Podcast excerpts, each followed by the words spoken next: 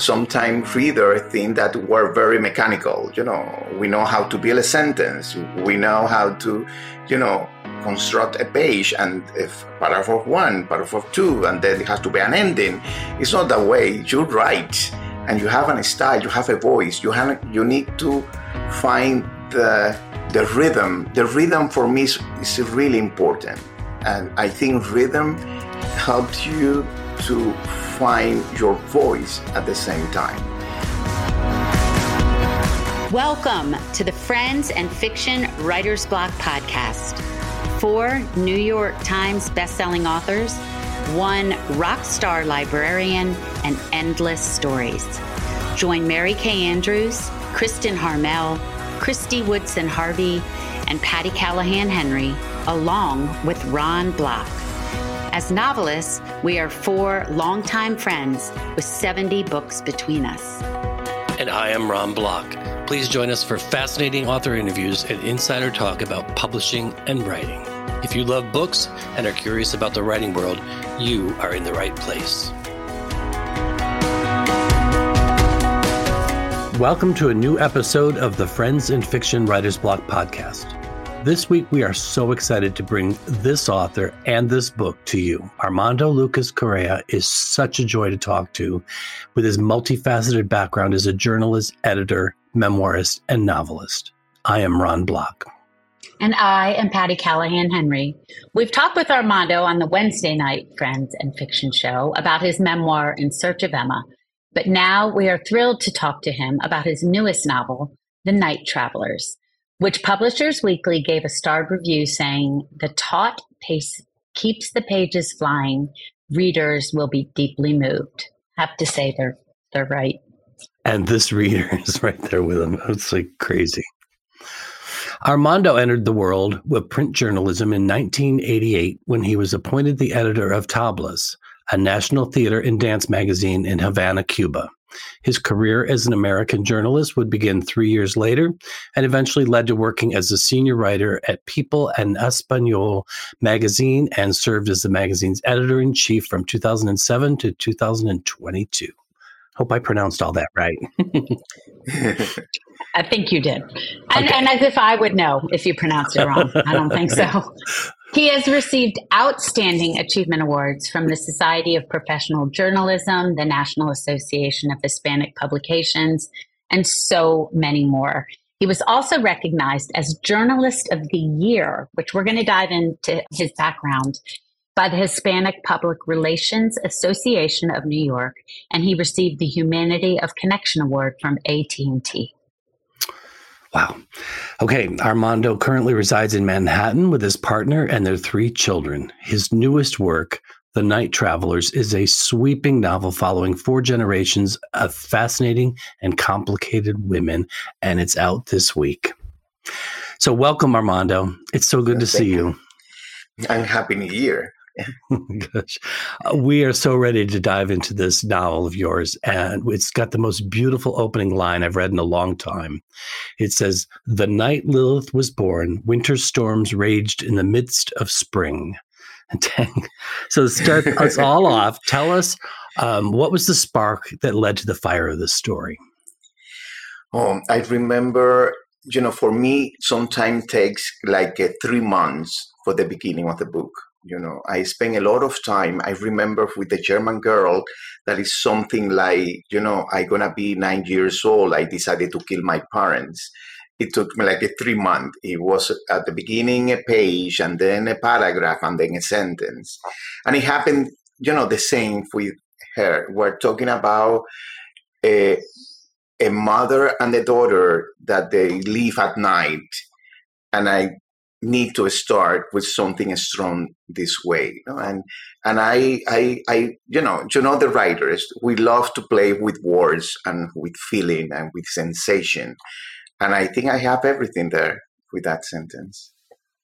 I think you are right. So yes. I mean, I've noticed it in all your work. It's kind of an atmospheric electricity is the word that's coming to mind, like this. So to start with the storm, seems totally apropos.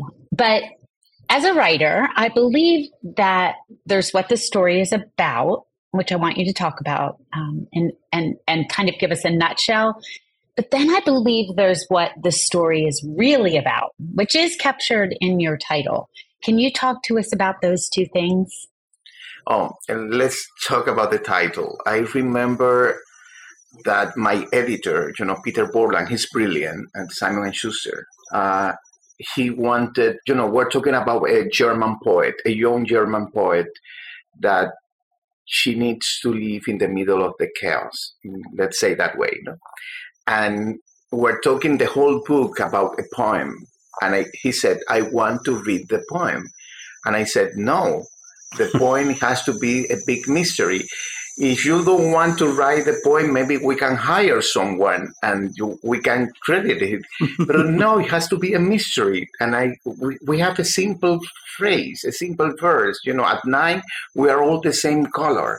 And then I started building the whole book around that.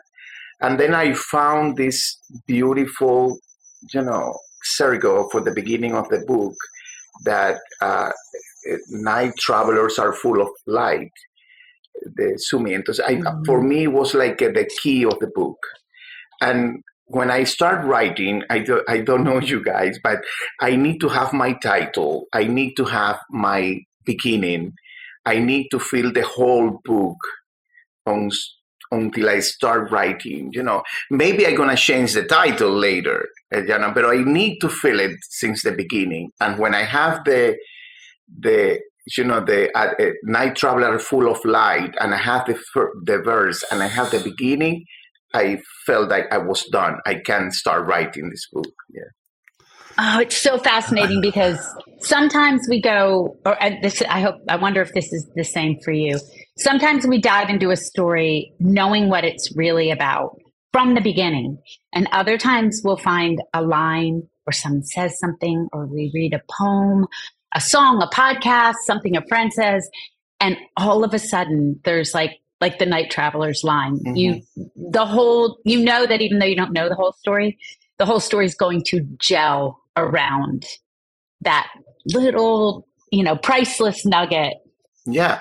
And let me be clear, because I never have some writers since the beginning, they have the whole structure of the book and they have, I can't, For me, maybe when I finish in my first draft, I need to play the structure and play like a puzzle on the floor. And you see my house, it sounds like I am crazy. But at the beginning, and it happened with the Night Travelers, I have the first sentence. I knew that it's going to be a German poet. I knew there's going to be a black girl. And I read this article about one of the black German survivors. He was a child, and this whole story was unknown for me about this over 60,000 German black German that were killed during the Holocaust. It's like an unknown story. When I presented the idea to my editor, that now is my agent, she said, "You have to write this book right now." I said, no, I'm writing the Doris Tell. This is a story that I need to process, because it was all the element that is going to be attractive for the moment that I presented. And when I, my agent and I sold it to Simon Schuster, I sold a sentence, literally. It was an idea. And I didn't know what's going to happen with Ali and Lily, and then I started building the book. I know they're going to be running around the park in Berlin at 9. I know a couple of ideas. I know she has to send it to another country. Even I didn't know it's going to be Cuba.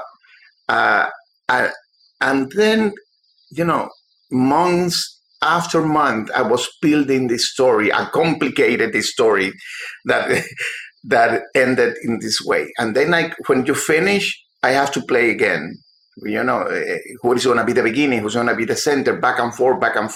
Because my back and forth is not like I'm doing some kind of acrobatic literary. No, it's more like that I need, this is happening, but what is happening? We need to see the past. And it's always the past having a presence in the present.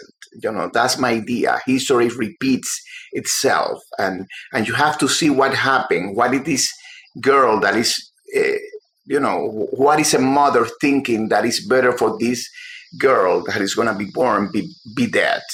How a mother can think that way. You need to see the context. That's the back and forth for me. That, and it's just proof that if the cornerstone, which it was, is right, the whole building of the story can be built on that cornerstone.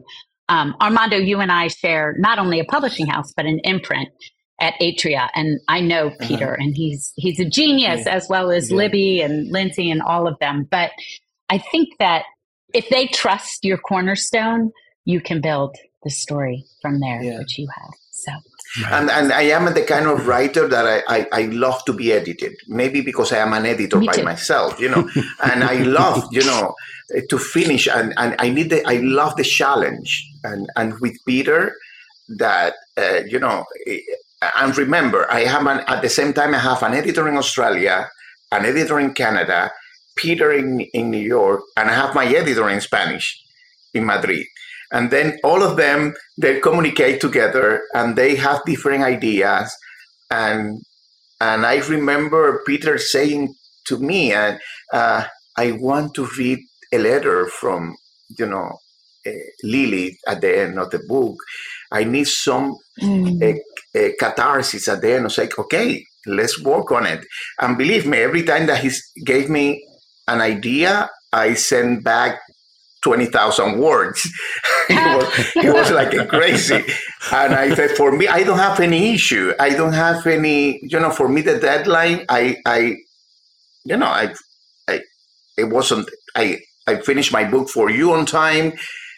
We did the translation. We work in the editing the translation, but I can still playing. And you never finish a book until go to print. And if I have more time, maybe I still changing The Night Travelers. I said to Peter, I am open to do this. This is your problem. You have a deadline with Libby and Atria. I don't have it. For me, I finish with you. Then if you want to play with me and still creating and at the end, editor, they are right. And I love the collaboration with an editor. And like the back and forth, it changes things. And Peter is a kind of editor that gave me idea and concrete idea. It's not the editor that they want to rewrite the paragraph. That's not the editor that I'm looking for. I'm looking at an editor who's reading the whole book and has a new vision and have this big concept of the book that for you, because I think The Night Traveler finished with over 125,000 words, but I finished 300,000 words. Wow. And I am the first editor. And I write a lot, and then I trying to keep the pace and the idea, because I remember for the Doris Tell that, this woman is the owner of the book store in the middle of Berlin during the burning the books. And I studied the smell of the Berlin books from that era. No, it's completely different right now because they have leather. They have a different kind of glue. It's a different kind of paper. And Spain, monk studying the smell. And I remember I wrote like 10 pages. I said, okay, this is not, I know it looks beautiful, but this is not the story. Readers might skim 10 pages. I would take 10 pages of it. Trust me. But it's so funny. I have something I call like a reader's light bulb when I talk to you. When you said that you hadn't written the poem of The Night Travelers, I realized that I hadn't really read a poem, but the story itself, as it went along, it created the poem in my head. So I got like my own version of the poem. Yeah, I loved it.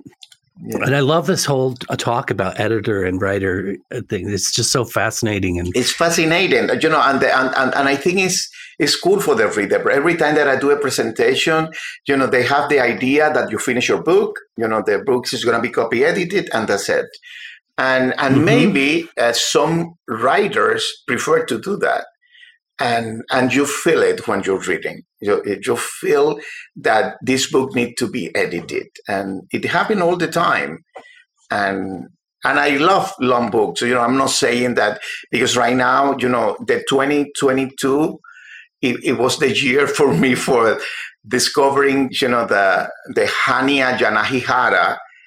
And I read all her three books, A Little Life, The People in the Trees, The Paradise, and we're talking about over 900,000 pages. That's a lot. And you feel that she needs to be edited. And because I read the profile in The New Yorker, and she said, the title is going to be this, the cover is going to be this, and all the words is going to be in the book, And it was successful for her. But right. Even in some of the books you feel, I don't need these 20 pages here. Mm-hmm. And I feel it. They are great books. No misinterpreted me. I love the book and I love A Little Life. And I think to Paradise is brilliant. I hate The People in the Trees, but this is a kind other story for me. But you feel that they need to be edited. And sometimes the readers that do they move the pages until the 10th chapter, and you are losing some connection with the plot or the character. Wow. Okay. So, yeah, I think A Little Life really it just tore me apart. I mean, it was, I don't know what I would have done differently with it, but it's so great that you work to make sure that the feeling comes through, and not necessarily with the word count. It's kind of comparable that way because I felt the same reading both. So I do want, as a parent, I want to tell you that I was really aware of the sacrifices that the mothers in the story made for their daughters. I know you write about your own path to parenthood in Search for Emma. So how did your own path to parenthood influence this story? Oh, yeah. And I think all my books, I remember my major was theater in Cuba. I was a theater and dance critic, and then became a journalist. I studied, and I did a master in journalism. I was working at the Herald when I came from Cuba in 1991, and I started collecting everything about the St. Louis, the boats and the refugees. And I was reading and I was buying. I have almost a small museum with all these artifacts from the St. Louis.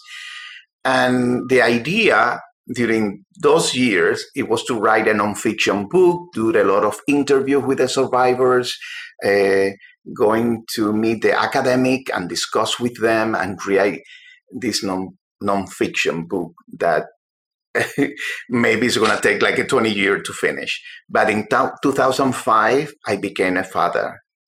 Mm-hmm. And my perspective of the book, the idea, I think Emma made me a novelist at the end because she gave voice to Anna and Hannah, and even they, Hannah and Anna, the character from The German Girl, they grow up at the same time like Emma, because at the beginning that sentence, it was like I'm gonna be 9 years old. I decided to kill my parents. Then when I sent to print, it was 12 because Emma was 12. Mm. And they changed. And I think with Emma, after Emma was born and then the twins, I cried for everything. I cried reading The Little Life, like I was miserable crying. I saw a movie and I cried. And sometimes, and it happened with In Search of Emma, every time that I presented the book, somebody said, you can read, the last letter to Emma in the book. And I read it and I cried in national television, in the presentation. And then I decided I'm never going to read again in a book presentation because the people, this guy is crazy. And then, okay, it was fine happening with In Search of Emma, but it can happen reading The German Girl with the survivor. I remember presenting one of the real German girl. She was like a 14-month old in the St. Louis, and she was with me and the presentation, and we cried together. People, they're going to think like I'm crazy. And I think became a father it's something it's too emotional for me. I don't know if it happened with all parents, but in my case, maybe because it was like a 5-year journey to have Emma, and I really enjoy having my children, that everything is connected through this way. I think there is emotional connection in all my books. Yes. And all of them, they have this mother and these children, and trying sometimes, abandon them is the only way to save them. This is one of the leitmotifs in the book. My son, Lucas, that he's 13, he says, when you're going to write a book with a boy, like the main character, because, we have In Search of Emma, and Anna is the name of, my twin daughter is Anna, and is one of the name, The German Girl. Mm-hmm. And I say, okay, and this is a project, and it's not going to be my next project, but it's what I acquired already for Simon Schuster, is the island of Neverland. And, mm-hmm. The protagonist is going to be a boy. He wanted that the boy's name is going to be Lucas, but I said the people is going to think that this is a autobiography of mine because my second name is Lucas, but okay, we can negotiate that later. Yeah. Oh, wow. Well, when I had a question I wanted to ask you that you pretty much answered, because as a mother, obviously, the mothers and their choices in this broke my heart 1,000 times. And I couldn't stop thinking about what would I do? Right. What would I do? Right. The book I have coming out in May is about, a bit about Operation Pied Piper, where mothers have to make a choice whether to send their children to the countryside. And it had that same flavor to me. And my granddaughter, Bridget, is the fifth of firstborn daughters in my family. Firstborn of a firstborn of a firstborn daughter, all the way down the line. And you tell this story so profoundly from the heredity of the matriarchal line. And I know that you dove into that by being a father, but how in the world did you get so deep into the mother's choices in this novel? Oh, yeah. And, I remember when I finished writing The Night Travelers, we were living through the crisis of the abandoned children. You remember on the Mexico-U.S. border, families separated, children imprisoned in makeshift cages. I remember while covering the crisis as a journalist, hearing many times how the women who sent their young children along were questioned and condemned. That was, talking to the people in Miami that, there is a lot of Operation Pedro Pan in living in Miami. They're adult right now. And I said, okay, I thought of the parents who sent their children, some 10,000 to England during the Kindertransport program to save them from the Nazi death camps. Mm-hmm. People forgot that, and they are alive because they sent them there. And it was 14,000 children that Cuban parents sent along to the U.S. in the Operation Pedro Pan to protect them from the Communist Party. Right now, maybe you, Patty, and I mean, maybe I can't do that. I am not strong to do it, but you never know. You never know if you say this is the only way to save your children. What you're gonna do? It's really, it's really hard. And then don't question this woman or these fathers or mothers when they're sending their children. It's hard to understand when you're living in this kind of chaos and crisis. And the only way to save them is abandon them. Oh, and you hit right to the heart of it. And to watch it repeat itself in history. Whether it's the Operation Pied Piper, Operation Peter Pan, why they keep naming these things after fairy tales, I have no idea. But there's these they name them something, and it's so easy to look at the mom and be like, I could never do that. But you could. Yeah. Yeah, right? No, and so you tapped into that in a big way. Thank you. Definitely. Yeah, as readers, we really came to understand the choices they made and could I made this question, could we do it? But they had such great, great hearts for their children, and it just comes through so beautifully. And the connection, it was not like a part of my plan.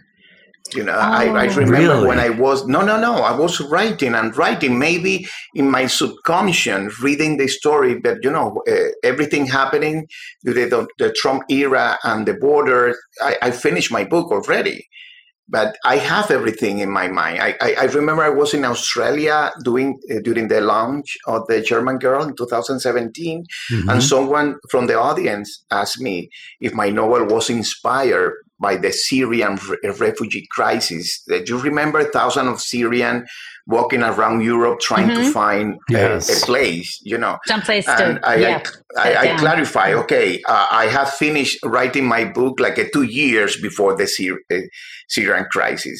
You know, the process from a book is really long, and there is a connection, but it's a connection because history repeats itself.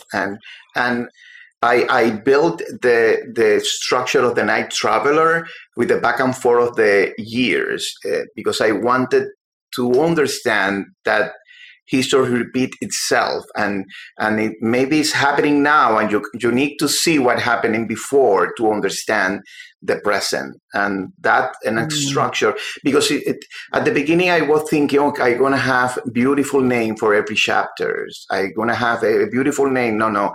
I want to be like a slap in your face. You know, this is the years and you are going, you know, and I love in the third act when you are going back 75 years before to understand what happened to this woman. It's great. And I'm loving talking to you because it just gives me so much more heart to your writing and your work. And one of the things that struck me in this book particular is how you create atmosphere. In the very beginning of the book, we enter a jazz club, but every aspect of it is just so on point, and the reader just feels like they're just walking in and everything about it is perfect and you're in a whole new world. How do you manage to do that, and how does your writing process create that? I remember one of the book critic from the New York Times that she did a great review of the Doris Tell. She said that my style was atmospheric. And I said, this is positive or negative? Because, you know, for a writer, you prefer to have another kind of style in my mind. But it's true, you know, maybe because my major was in theater. The first thing that I published was a play. I feel like I built all my you know, a scene like you are in a theater. I need you to feel the space. I remember, I don't know if you remember when Ali went with Lily to do the test and trying to figure out, you know, I feel the space, you know, she was here in the long distance. It was the desk with the doctors and she was naked and the light from the top. And then she's on the floor and everybody's, there are giants around her, you know. And for me, that was another reason that the division of the book is act one, act two, act three. You are you are in this theater looking at this from the distance, and I want you to feel the connection. You know, mm-hmm. It's not that I was thinking since the beginning. There was a natural way, organic, when I was writing. Because sometimes readers think that we're very mechanical. You know, we know how to build a sentence. We know how to, you know, construct a page and if paragraph 1, paragraph 2, and then it has to be an ending. It's not that way. You write and you have a style, you have a voice. You need to find the rhythm. The rhythm for me is really important. And I think rhythm helps you to find your voice at the same time. And every book sounds different. And every book, because the character, you follow a character, you build a story around them, but you don't know how it's going to be the character until you're building all these different scenes around them. And when they make to have a decision, when they need to talk in the dialogue, everybody has to talk in a different way, but this is organic. I think we built a technique. I don't know, Patty, if it's happening to you. And then everybody, and you know, the dialogue is not like, How do you feel? I'm feeling fine. You know, yeah. It has to be something strong. It has to be a voice. Well, and the hard part is when you don't have the rhythm and you know the book isn't going to take off until you can feel the beat, yeah. the syncope of whatever it is you're trying to write. Yeah. You can feel in the beginning when it's stilted and that rhythm hasn't. And some you know, some writers have the, well, like Stephen King or Isabel Allende, that they start at 8 a.m. and finish at 3 p.m. every day. But, you know, my life is chaotic. I have 3 kids. I have, sometimes you have to edit or do the promotion. And at the same time, I'm writing my next novel. And maybe I can't write a new sentence until the next week. And yep. then when you start, in my case, I have to start reading anything. You know, the book that I'm reading right now, 7 Empty Houses. And I have to start reading. And then after my brain is warm reading, and then I start writing, I'm back to the rhythm of the book. Because sometimes you have to wait a month until before getting again. I'm trying, you know, that's a long time for me. I need, you know, I know that tomorrow I need to write something, even a paragraph. Oh, I know this feeling, my friend. Wow. I know this feeling, my friend. Wow. I want to talk about, as we're winding down, one of my favorite parts of the book, and it's one of my favorite things to write and read, which is mm-hmm. the little bit of magical realism that you sneak in there. Yeah. Talk to us about that. Did you plan? I once heard Neil Gaiman, instead of describing writers as plotters or pantsers or, you know, free for all, or he called it architect versus gardener. And I'm just curious which way you lean. And I mean, I feel like more toward gardener from your descriptions, but did you plan on having some of that beautiful magical realism in there, or did that rise up while you were writing? No, and you know that what we write is fiction.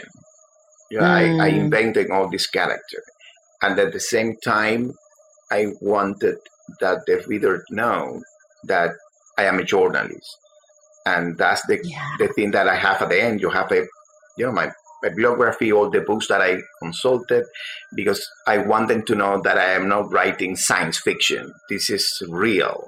This has happened. But I'm building character around the story. But the rest, they know that I'm building a true story. Mm-hmm. Yes. And even, you know, I am not Jewish. I am not, my family is not part of the Holocaust. All this character, they are built in my family. You know, the mothers, the daughters, and writing is a very solitary, you know, work, job. And you are by yourself in this, and I am an introvert at the same time. I am not very social. You know, my partner or my husband, he's very social. And this is the way we connect with the rest of the world, thanks to him. But I remember, for example, talking about this magic realism that we went to set it week after we have been together for, you know, over 30 years. We left Cuba together, and we decided that last year we're going to get married, and we got married. And then it was private, but you know, my family, my friends, and when we went to Miami for Christmas, a couple of friends, you know, invited us for a dinner, and then we were talking about, you know, Cubans is always talking about Cubans. Someone left the country, and someone is having a lot of exit success in Miami, and then they talk about this young man, that he built a fortune creating ice. You know, for me, ice is ice. Really? I didn't know that the ice has different categories, and ice can be very expensive. It has to be clear like a diamond, and the transparency of the eye, and there has to be a movement. Because, oh my God, the character that I'm writing right now, this little boy is going to be a crazy boy that he spent the whole time doing ice in this Cuba, And then when he left the country and he's in Miami and he's building all around ice. And because Cuba, it's tropical, it's really hot. And I want, it's part of the reality he came to me, and it's real, and then I'm reading books about ice. And my next trip to Miami, I need to meet this guy and talk to my friend, their neighbor. But this is the kind of magical realism that you find around you. In the real world. Yeah. In the real world. And it happened with The German Girl, the story of Alma, the old Alma in Cuba, it was my grandmother. Most of the phrase that Cuba is going to pay for the next 100 years because what they did to the Jewish refugee is my grandmother. And I remember that my grandmother said that her mother, when she died, or she was dying, the hair was, growing faster. It was crazy. And then she became blonde again. And I said, for me, it and she cut part of the hair, and it was blonde, and she kept it forever. And I said, I need to use this in the book. Yes, and it's real. I'm not inventing something or creating a fantasy. This is part of the story that I heard from my family. No. Very cool. Very cool indeed. The magical realism was just like icing on the cake for me. It was so beautiful. And it's something that you do so well too, Patty. Your book coming out is just full of great scenes like that too. So, but what I want to talk about is, well, two things. But the first is this cover. I posted this cover on social media, and you wouldn't believe the number of people went, that is a gorgeous cover. It's beautiful. It's beautiful. Yeah. What's the story behind it? Oh, yeah. I very involved in the cover, and at least in U.S., and I helped. I think I was traumatized with the past cover of The German Girl and the Doris Tell. The first one, the first one with the hardcover, it was the boat. And it was very impersonal, let's say it that way. But the second one, it was a little girl, on her back, looking the ocean. And then if you go to see historical fiction, they all have girls or women from the back. Walking away. I said, and when they started working on the cover, I said, I don't want to have a girl. I don't want to have a woman in the back. I don't have walking, I please send me something completely different from that. And then they sent the lighthouse and then a little water. I said, I need to see more water because and they put a more water. And then they sent a lighthouse like it looked from New England, white, perfect. I said, please, let's do it like the one in Havana. It's a little crack and a little old, and they did it. And this is the only thing that I said. And Simon Schuster and Atria, they did all this research and focus group, and they sent them to the booksellers, and it was a winner. And then, and it's a beautiful cover. And I think it has some mystery in it. Because we're talking, the protagonist is a black girl or a Michelin or mixed race.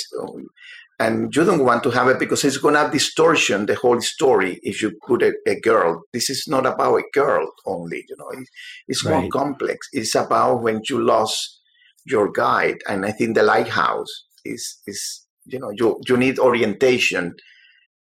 That's the reason to have a lighthouse. I feel it. I think it's beautiful. And it's at night. And the idea to be at night, it's evocative of the story, which is what you want. Yes. And I went through the same thing with this book, my new one with Atria. Yeah. I said, please, because it's about Operation Pied Piper in part, but it's also about a fairy tale. And I said, I just no girl with a suitcase. I beg of thee. And I said, I got mine is gorgeous too. And editors, if some cover it had success or it's a bestseller, they want to reproduce or the title, mm-hmm. or the images, you know, but sometimes you have to be the first, and you need to change, and it's boring. And thanks God, you know, right now, because I love when the book right now is sold to 10 different languages. And awesome. I love to have different cover in different countries. But everybody loves the cover, and everybody's using the cover. Even Spain, Latin America, Germany, the Holland has the same cover. Let's see what happened with Germany. No, with Italy and France. Let's see.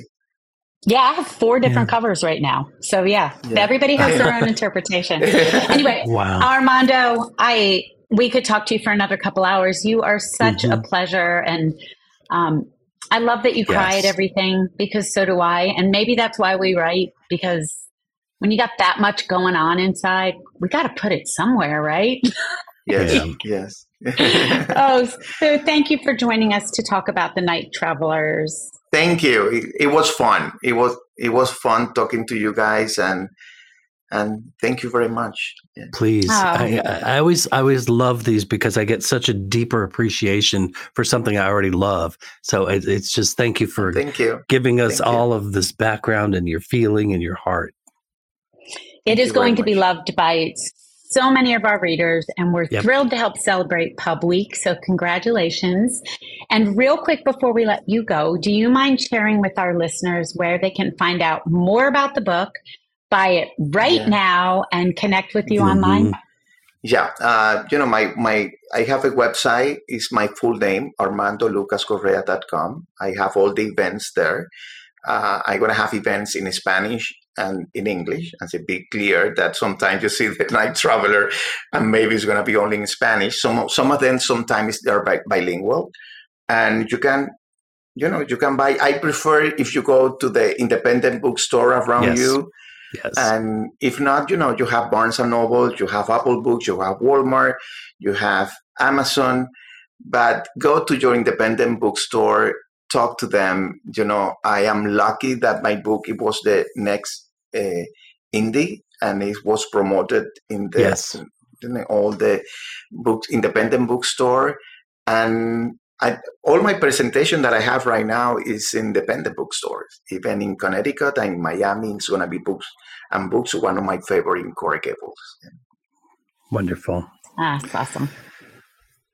And to all those listening, we hope you'll remember that all of our guest books from both the live Wednesday shows and the podcasts, including The Night Travelers, are available for a discount through the friendsandfictionBookshop.org site, which, as Armando said, celebrates and helps independent bookstores.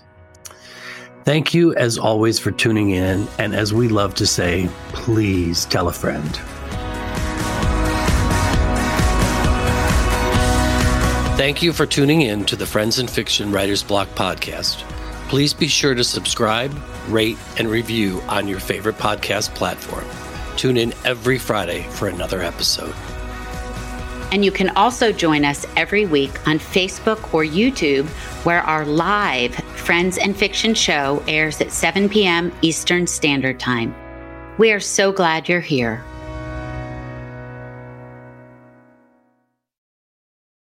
Produced by Autovita Studios. Connect your voice to the world.